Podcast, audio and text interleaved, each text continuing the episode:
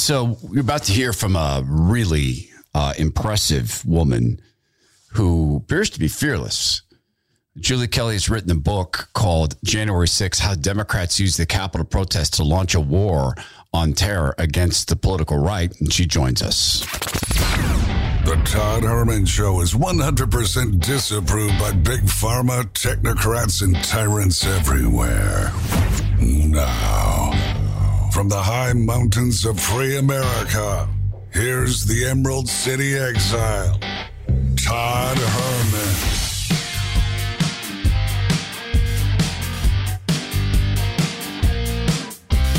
Today is the day the Lord has made, and these are the times through which God has decided we shall live. And the Lord has said, Thou shalt not lie, and history tells us that in times of universal deceit, telling the truth is an act of bravery. And I do think that we are going to go through a podcast here with a very, very brave woman, Julie Kelly. Julie, I said it before we began the interview. Um, may God protect you and, and bless you in this endeavor. And just personally, I thank you for being willing to tell uh, brave truths in a time where brave is almost meaningless uh, until it's people like you. So, welcome to the podcast. Uh, thank you so much for having me on. Really appreciate it. Uh, Julie, I heard a number at one point that there was some 700 Americans who were in some form of confinement um, it due to uh, uh, unbelievably, you know, questionable roles in January 6th, such as stepping on grass. Uh, is that true? Were there ever 700 people uh, roped up in this stuff? Well, there are right now, Todd, about 730 Americans who have been charged with um, various crimes related to January 6th.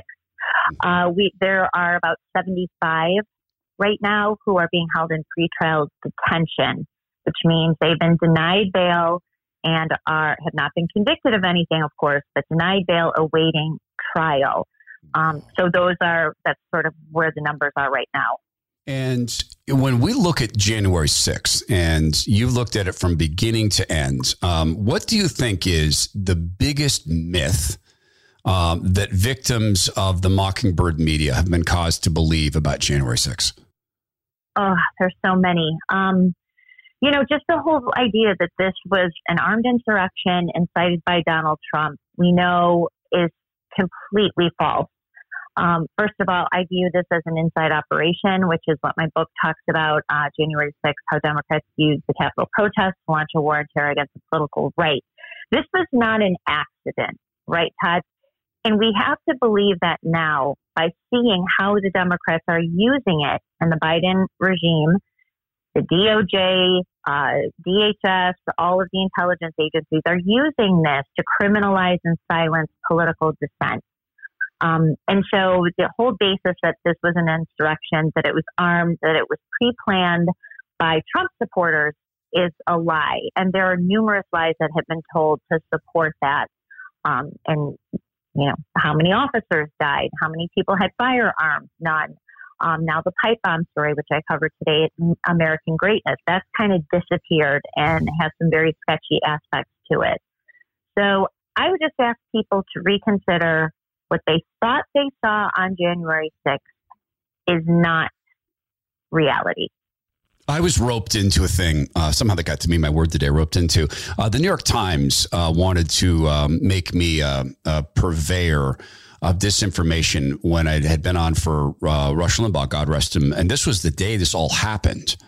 Um, you know, January 6th, we were on the air wrapping up the show when this really, you know, started to occur on the Capitol. And I had said that some of the tactics um, that the people were employing, such as using barricades as ladders, um, the way they were dressed, some of the comms that appeared to be going on. I, I said these look like the tactics of Antifa that we saw over the past year and a half in Portland, where they, they use these very things, Julie. And we were told that there was absolutely no, no one from the American left on hand in there. And then we heard that there was Jayden X, and then it was his video um, that, that came about that showed the, uh, well, I, we'll, we'll talk about the killing of uh, Ashli Babbitt here in a second, but were there members of the American left there on January 6th? Well, here's what I say: Who needs Antifa when you have the FBI? Um, there are not. There's not a lot of confirmation that Antifa was involved. Obviously, um, who you're referring to, John Sullivan, who's a known BLM activist, yeah. who was there actually inciting people Yep. and then filmed the shooting of Ashli Babbitt. But I don't view, I, and I don't really discuss this in my book because there's not proof, there's not evidence that Antifa was there. But what we do know is that FBI informants were there, that there were all sorts of plainclothes officers there, and those were the ones, in addition to Capitol Police and DC Metro Police, who were provoking a lot of the incidents and confrontations that we saw on January 6th. Well, that's a beautiful way to say it. Um, and you know, I I have this this residue of respect for the FBI uh, because I was brought up to have respect for the FBI and, frankly, uh, Julie. Um, and by the way, there's a link to Julie's book in the podcast notes. Buy Julie's book, uh, please. Um, you know, I have listeners to the show that have been with me for nearly a decade, a couple of whom are retired FBI agents. Um, Mhm. and they will send me notes saying, "Brother, please remember that the you know the street cops, the actual agents, we're not political animals. We want to enforce the law." So I I then I saw and I've seen you know the American Greatness articles you publish. I don't think anyone has covered this more in depth than you. Let's go through what we had. What was uh, one of the Proud Boys leaders was on text as he entered the building with his FBI handler. We have That's this, right. this question of, of of Ray Epps and at least Senator Cruz after he went around calling um, January 6 protesters, he called them terrorists, and Tucker Carlson called him out on that. He asked about Ray Epps. So let's go through some of those players because you know, Julie, you know, you watch these videos. Um, people clearing the barricades, you know, or, or the uh, the rope lines, it, making a pathway. It was like a choke point. Everybody's going to go in through here. So let's talk about those players who are apparently FBI informants or even agents, perhaps. Well, the first breach of the exterior exterior Capitol grounds happened at about 12:50 that day, while President Trump was still speaking. By the way, and so this is when a man named Ryan Samsel um, sort of overran this thin line of metal racks um, and overran a thin police line, about four or five Capitol police officers, and then they this group advanced towards the Capitol building the person who whispered in Ryan Samsel's ear before he knocked over those uh, those gates was Ray Epps. Ray Epps is seen repeatedly on video the night before and all throughout the day on January 6th, encouraging people to go to the Capitol, telling people where the Capitol is, saying we need to go inside the building. Well, here he is whispering something in Ryan Samsel's ear, who becomes really the first uh, Capitol breach uh, protester. Um, behind them are members of the Proud Boys, who we know also included informants, because the New York Times has confirmed this. But also, Todd, there are groups of people who were in that group, particularly wearing these neon caps, people who had bright neon caps on or uh, neon tape on them. Those people have not been charged. The question is why? if they were with the Proud Boys, this alleged militia group who invaded the Capitol that day, there are dozens of people who were tied to that group, who were with that group early on during the day, who advanced towards the Capitol with the Proud Boys, with Ray Epps and Ryan Samsel, who have not been charged. And then you see close pictures of them, and they have, you know, earpieces in, and they've got other hats underneath their neon hat, almost like they're wearing it to identify themselves among each other and other law enforcement agents who were there. Um, so they would be separated from, say, the other protesters. So We also know, the, the color Oh, of the go day. ahead. No, I'm just going to say this is Right. uh, it's the color of the day. This is what undercover people do. Uh, Okay, color of the day. Got it. Sorry to interrupt. no, it was the color of the day. It was the color of the noose. Remember the noose that was outside of the building? We still don't know how that got there. There's no video of who put that together. No one has been charged with anything related to it. Um, so orange, and of course, you know, the joke is Trump being orange. We joke about him being the bad orange man. Was that the reason why that was the color that would differentiate, you know, the the informants, the undercover agents, other police officers that day versus everyone else? Well, we also know, Todd, and this just came out in Newsweek, surprisingly, a bombshell report. Contrary to what the FBI and DOJ and the other agencies told us, um, the acting attorney general, Jeffrey Rosen, assembled hundreds of elite FBI forces at Quantico the weekend before January 6th. Those agents were deployed to the Capitol early in the day on January 6th, not later, as Jeffrey Rosen has testified. What were uh, what was the hostage rescue team doing? SWAT teams doing? What were these elite teams with hundreds of agents and uh, officers doing in Quantico the weekend before January 6th? We have no explanation about why they were there, what they were doing. And they were deployed to the Capitol early that day. I, I've looked at tons of video and photos. I don't see anyone identified as an FBI, ATF, hostage rescue team, SWAT team. You see no one identified that way until late in the day. So what were they doing? Were they with the protesters? Were they inside the building? Were they outside the building? What were they doing? And if they allowed this violence or they provoked this violence to to happen that day, I would think some lawmakers, especially the Democrats who thought that their lives were in, in jeopardy, you know, AOC thought she was going to be murdered that day. You're mad at the wrong guy. Donald Trump was not responsible for keeping the Capitol secure. That was Nancy Pelosi, Mayor Muriel Bowser, Mitch McConnell, Sergeant at Arms, Capitol Police, DC Metro. So why are they mad at Donald Trump? That wasn't his job.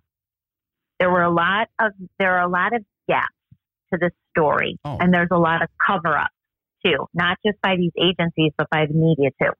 It's remarkable, uh, Julie. You know, I, I left commercial radio to be able to put God at the center uh, and politics at the edges, and I I I hate being part of anything that divides the country. And and and but the, the fact is, I think you know my point of view is the lord is allowing it to be divided he's showing us sides and i i i hate believing what i believe about the fbi but i would remind my audience this is the same fbi that went to a fisa court and lied twice to, their, uh-huh. to their faces and now we know that hillary's team at least according to john durham in his court filing that they had hacked not just Trump Tower and Trump's apartment buildings, which are bad enough, or spied on them, hacked. Um, they also got into the DNS traffic at the White House.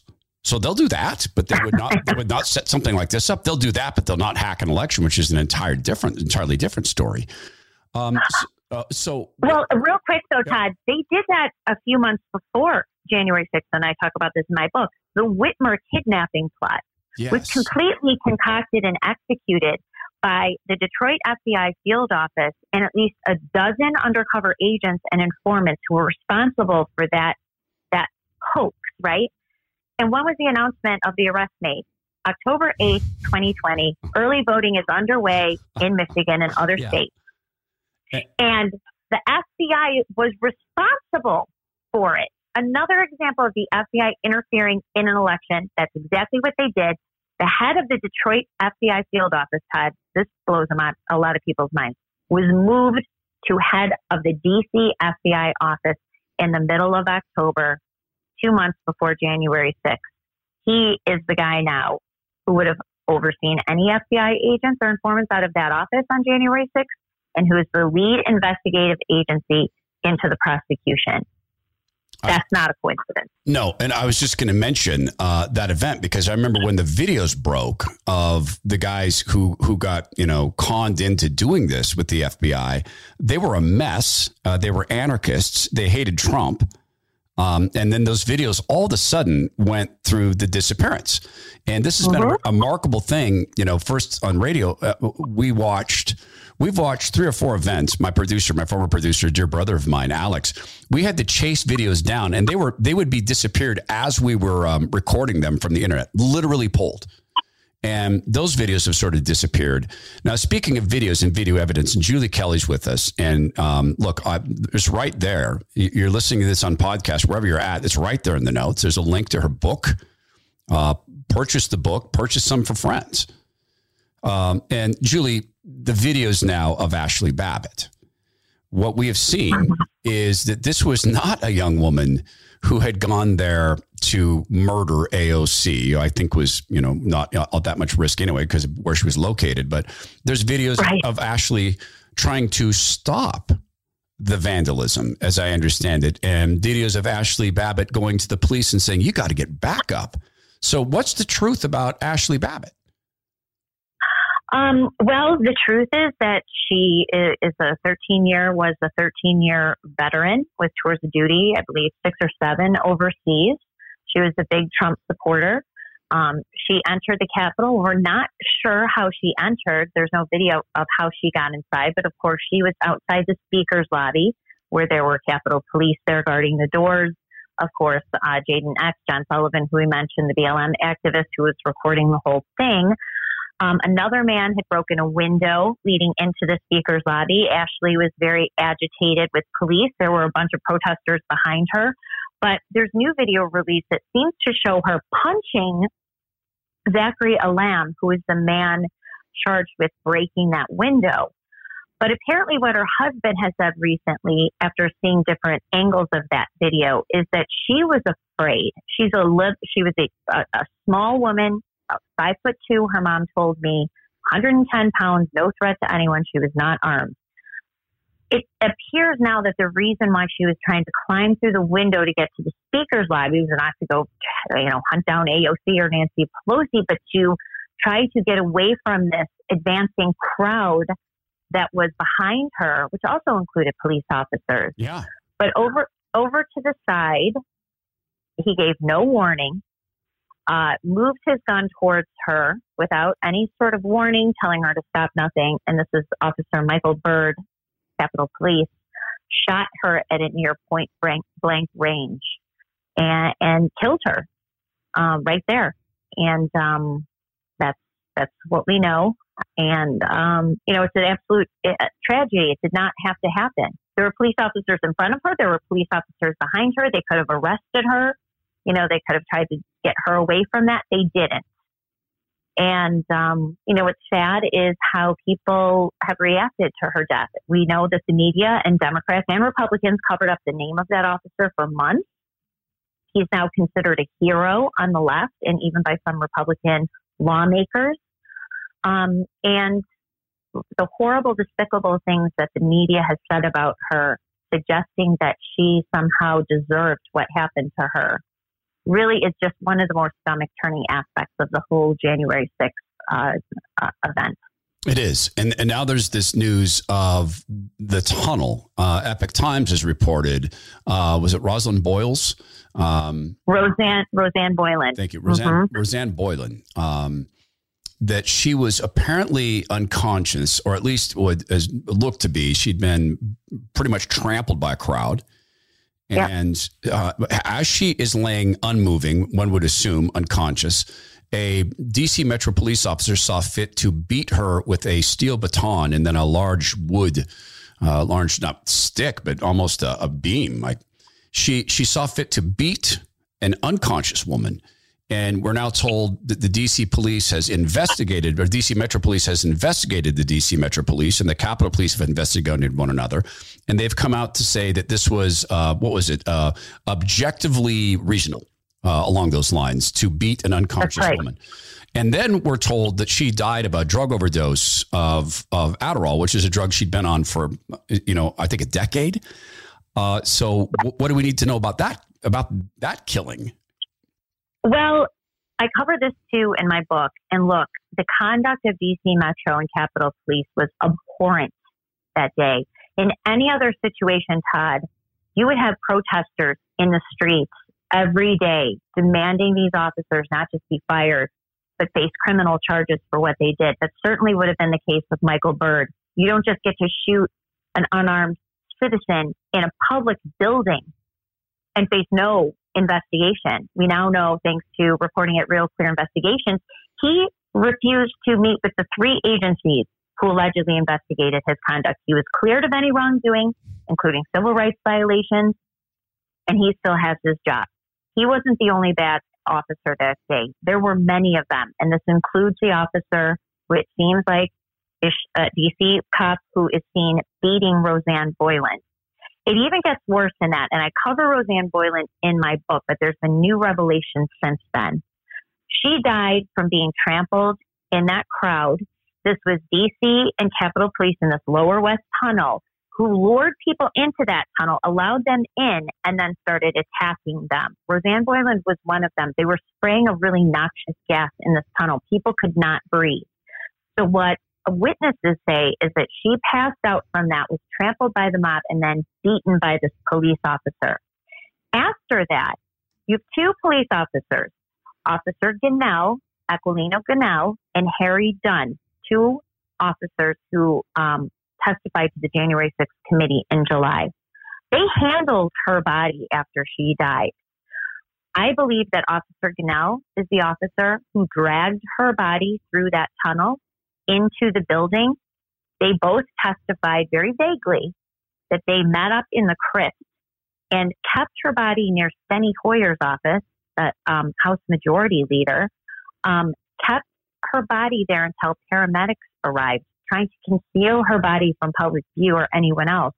Protesters before this had tried to save her.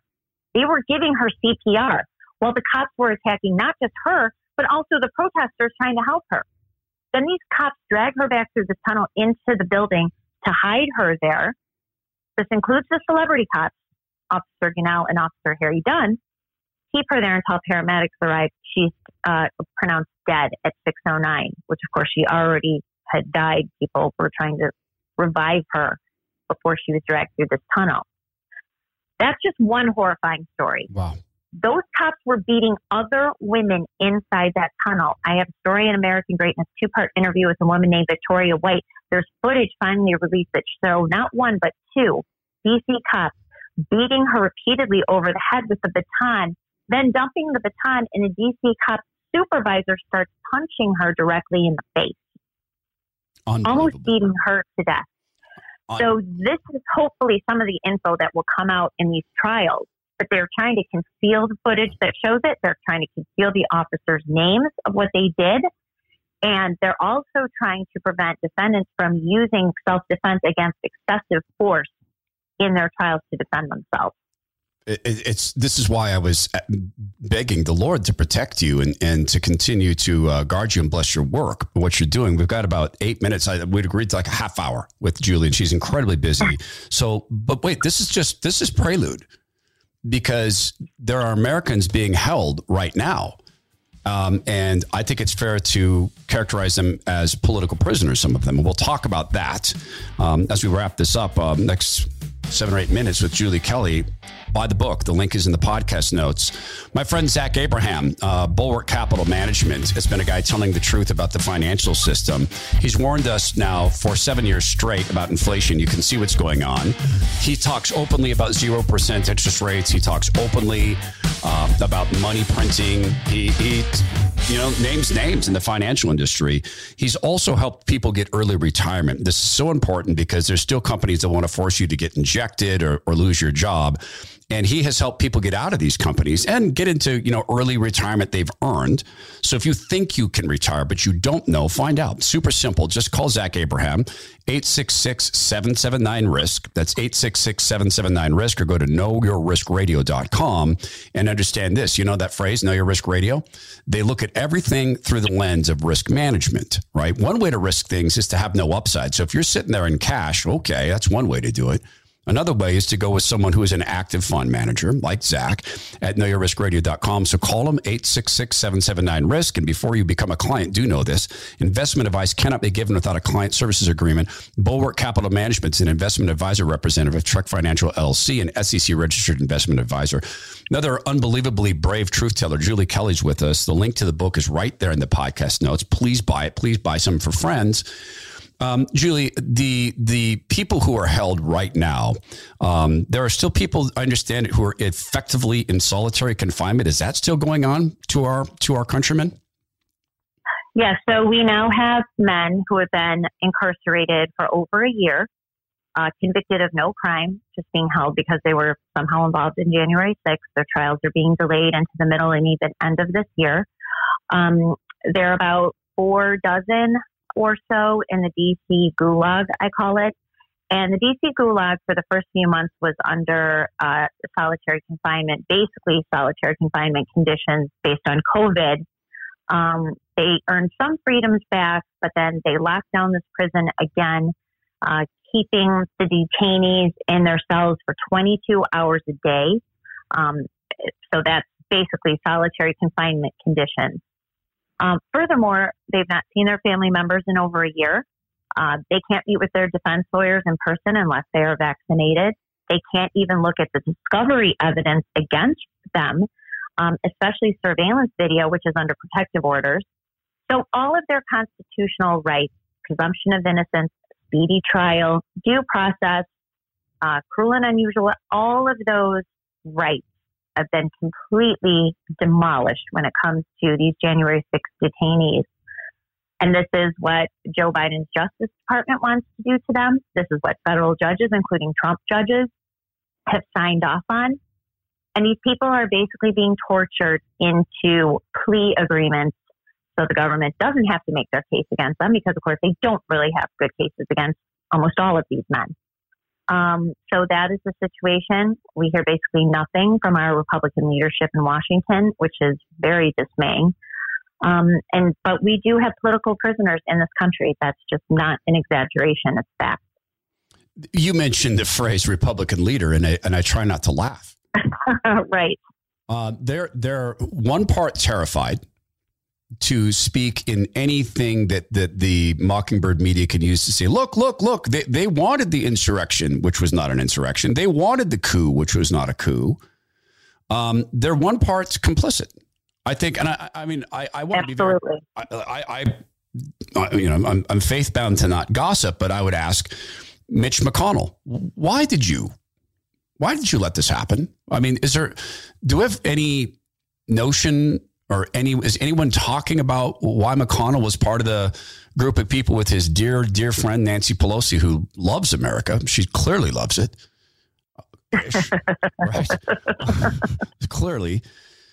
Right. Um, you know, like someone loves a good steak they chew on and eat and consume. Um, is there any is there is anyone going to talk about McConnell saying, "Nah, don't bring the National Guard in"? Um, I mean, I talk about this in my book and, and in my other coverage. Why did Mitch McConnell, Sergeant at Arms, and Nancy Pelosi's Sergeant at Arms refuse requests by the Capitol Police Chief days before for extra security? Why did Muriel Bowser refuse to allow thousands of National Guardsmen into the Capitol that day? She only authorized 300 to help with traffic control, she said. So why did they keep the building intentionally unsecure at the same time giving marching orders to Capitol Police and DC Metro to attack the crowd with explosive devices, tear gas, rubber bullets, and at the same time also letting hundreds of protesters into the building? Mitch McConnell has a lot to answer for, which is why why he left the building unsecure, why he worked with Nancy Pelosi to keep it exposed, and furthermore, why he used the term, the word insurrection as soon as the joint session reconvened at 8 o'clock that night, he had the talking points. Joe Biden had the talking points. George W. Bush had the talking points. Liz Cheney had the talking points. It all started that afternoon to describe this as an insurrection, which of course it wasn't. Preposterous to even use that word. Mitch McConnell himself used that word from the floor of the Senate that day, that evening. Why?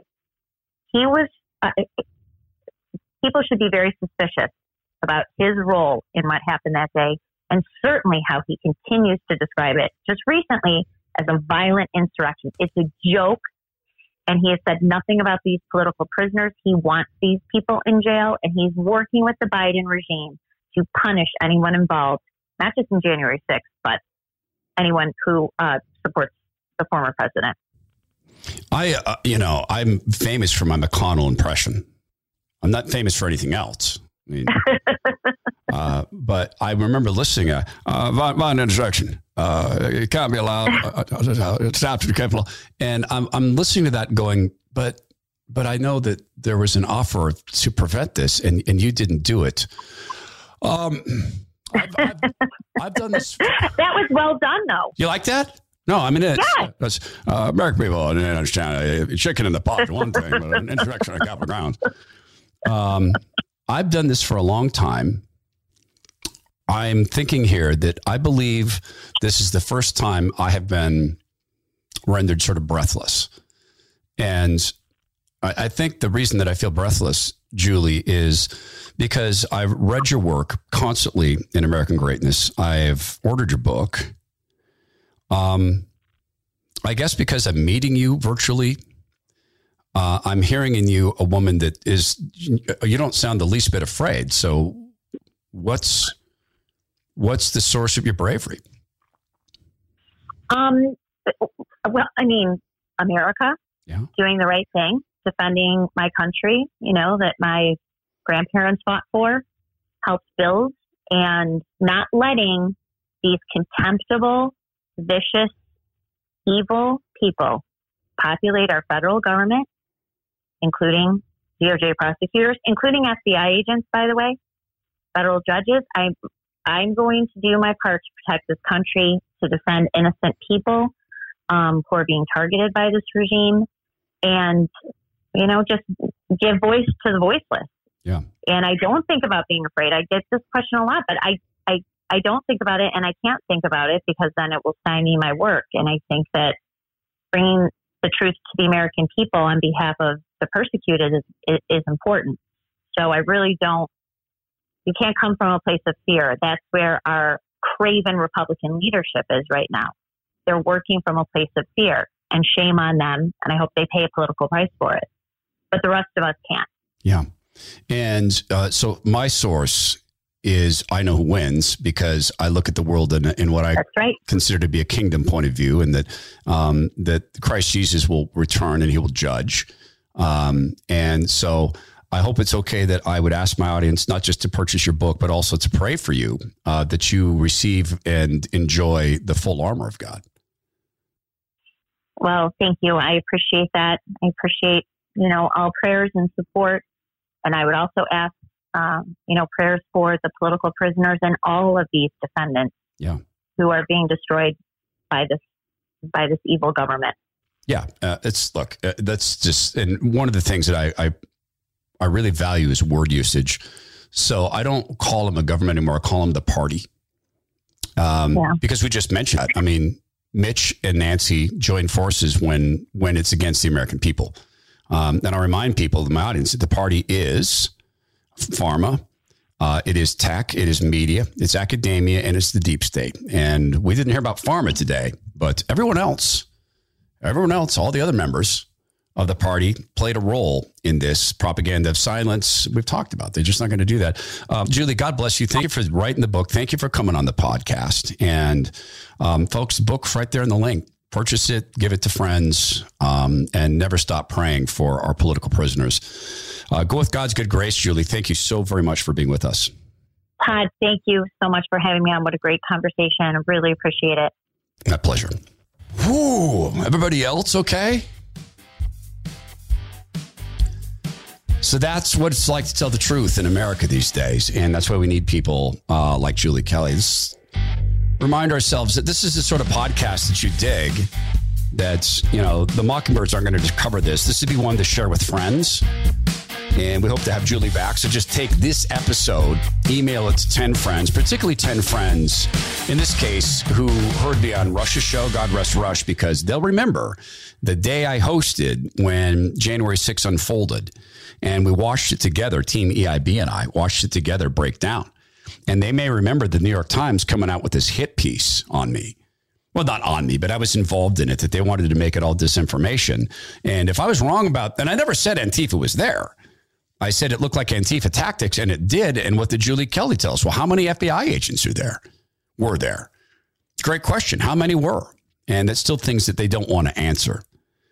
We get to um, a question I got through um, through email that kind of wraps this all together for me. Uh, and it goes to this point I've been trying to make about professional Republicans.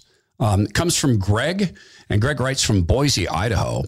Dear Todd, I love your podcast. I first learned about you when you're filling in for Rush Limbaugh. As you say, God rest Rush. I then began to listen to your Seattle radio show. My family and I are currently packing up to leave Boise because of what Boise's become. And we're headed to your part of the woods, southern Idaho or northern Idaho. I get confused because you tend to live in both places. So uh, you'll have to tell us where you exactly live. Yeah, I'll, I'll, I'll send you. I'll send you my address, Greg. I'll send you my personal address. Uh, in any case, uh, Greg continues. Todd, here's my frustration. I hear you refer to the party and I want to know have you given up on the Republican Party entirely? Because there is a left right battle in the country. And I think it's important that we talk about good, brave Republicans where good, brave Republicans, Republicans exist. So, my question to you is have you given up on the Republican Party entirely, or do you think there's good, Republicans. Furthermore, do you worry about the phrase the party being misused by others to make it seem like you don't see any difference between the Republicans and Democrat Party? Because that could lead to voter turnout problems. Love your program. Look forward to seeing you in, in North Idaho. I think that's where you live. In any case, thanks for what you do. God bless you and God rest Rush, Greg, in leaving Boise, Idaho. Um, Greg, I don't care about the Republican Party.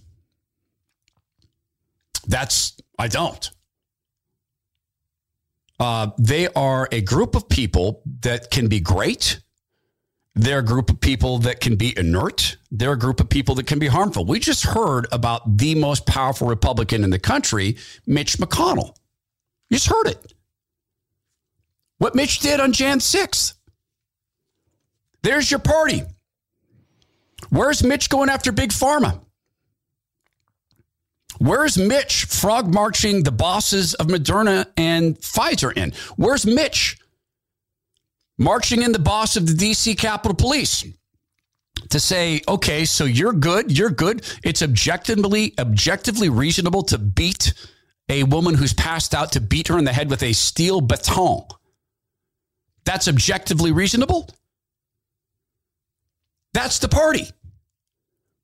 Where is Mitch going and demanding from his good friends in the party, in the media, that they start to ask the questions that they demand their cameras go inside to see these political prisoners? That's not happening.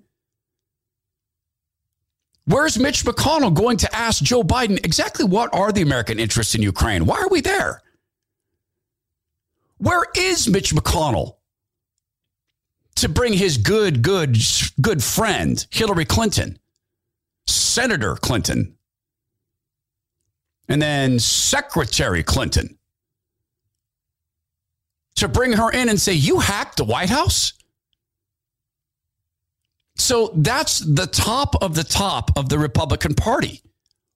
Exactly what belief would I have in Mitch McConnell? He gives us some judicial nominees that are not completely hideous on occasion. They vote or they they rule in favor of the Constitution one out of seven times. But they join Mitch in denying the existence of biological reality because that's what the party wants. Now, compare that to some of the local Republican groups. I am going to be giving a, a speech March 18th up in Oreille. You want to talk North Idaho? That's North Idaho. Uh, it's your group of Republicans up there. Last time I was up there, I had the, one of the best times I've ever had. Very conservative people, self sufficient people, and people who are not not not nothing like the rubes that Mitch McConnell thinks they are. Nothing like it. They're far more educated, for instance, on COVID than he will ever be because he doesn't need to be educated. He knows the end of the game. He knows what he wants. So in that in that personage of that group, that's a fantastic group. I happen to think that in in Idaho, there's a women's Republican group that's great. I may give a speech in Idaho, uh, rather in in uh, the separate country of Washington to a Republican women's group. Do I agree with them on everything? No, but here's what I do know: is they're not for sale. And so I don't care about the Republican Party. I, I simply don't. And I think it goes to this I am not looking for any form of rescue from human beings. I am looking for human beings to admit we can't save ourselves. Because guess what? We can't save ourselves. Not not ultimately. So I'm looking for human beings to say, we once again, this is how we have befuddled things, screwed things up. This is what we've done to our country. And I get it. You didn't vote this way. I didn't vote this way. We, we're going to vote like we pray. I firmly believe that will help. But we'll talk about election security. You talked about turnout problems, Greg, and that this could lead to turnout problems by me talking down the Republicans. Okay. I don't want it to lead to turnout problems. I want conservatives to turn out, and I want us to put the party on notice. We're voting like we pray. What does that mean? You put the, these grandstanding, self serving, self dealing party sycophants up against a true servant. And you know what the true servant's going to have that they don't have? I can't for the life of me believe that the Lord is happy with Mitch McConnell any more than he's happy with Nancy Pelosi. Now, Nancy Pelosi is is objectively, progressively you know, aggressively evil. Mitch McConnell is a little bit better at appearing to, uh, uh, American people need tax cuts. Uh, okay, so he plays that game. But the, the, what a true servant of the kingdom, of Christ's kingdom, will have is God on their side. Because they will be, in fact, creating law from a perspective of there's something greater than themselves, which is what the party doesn't do, because there can be nothing greater than themselves. So if we go, and, by the way, if we had if we had a turnout problem because we can't get a godly Republican to run, what are we losing? You know, you can you can those who lose their life will gain it. Now, I do believe there's a jubilee coming. I do believe there's a revival coming. I believe all of this, but only if we take this opportunity because what God is saying is, hey, you know, elect some good, solid Republicans who speak, who, who you know, uh, wave a Bible around and and maybe go to a church occasionally. But wait a minute, is that any better? If we take this moment look at this and say, what do we truly need? We need actual servants. We're going to get actual service. We're going to get people who exist to serve and not be served, which was the ultimate model of the most perfect humility in the personage of Christ Jesus, fully man, fully God. That's what we get or could have. And it hurts me to no end to have to be on the side that is, is forced to criticize uh, even the FBI. Because I, I, I am well aware of the fact that there are plenty of FBI agents who are real live, good, completely objectively honest Americans who give of themselves in in positions of ultimate risk. I, I get that. Hey, if you've made it this far through the podcast. Thank you for that. We have a great completion rate, but I know people get busy. Um, if you've made it this far, you're probably one of the people who says, Hey, how can we help the podcast? Well, I want to do two things here. Is one, we don't just, you know, ask you to buy Alan Soaps because it helps the podcast. I mean, it does. Um, but ultimately, we ask you to buy it because the product is great. It starts with that, always has. And I was talking with uh, John, who is the dad of Alan.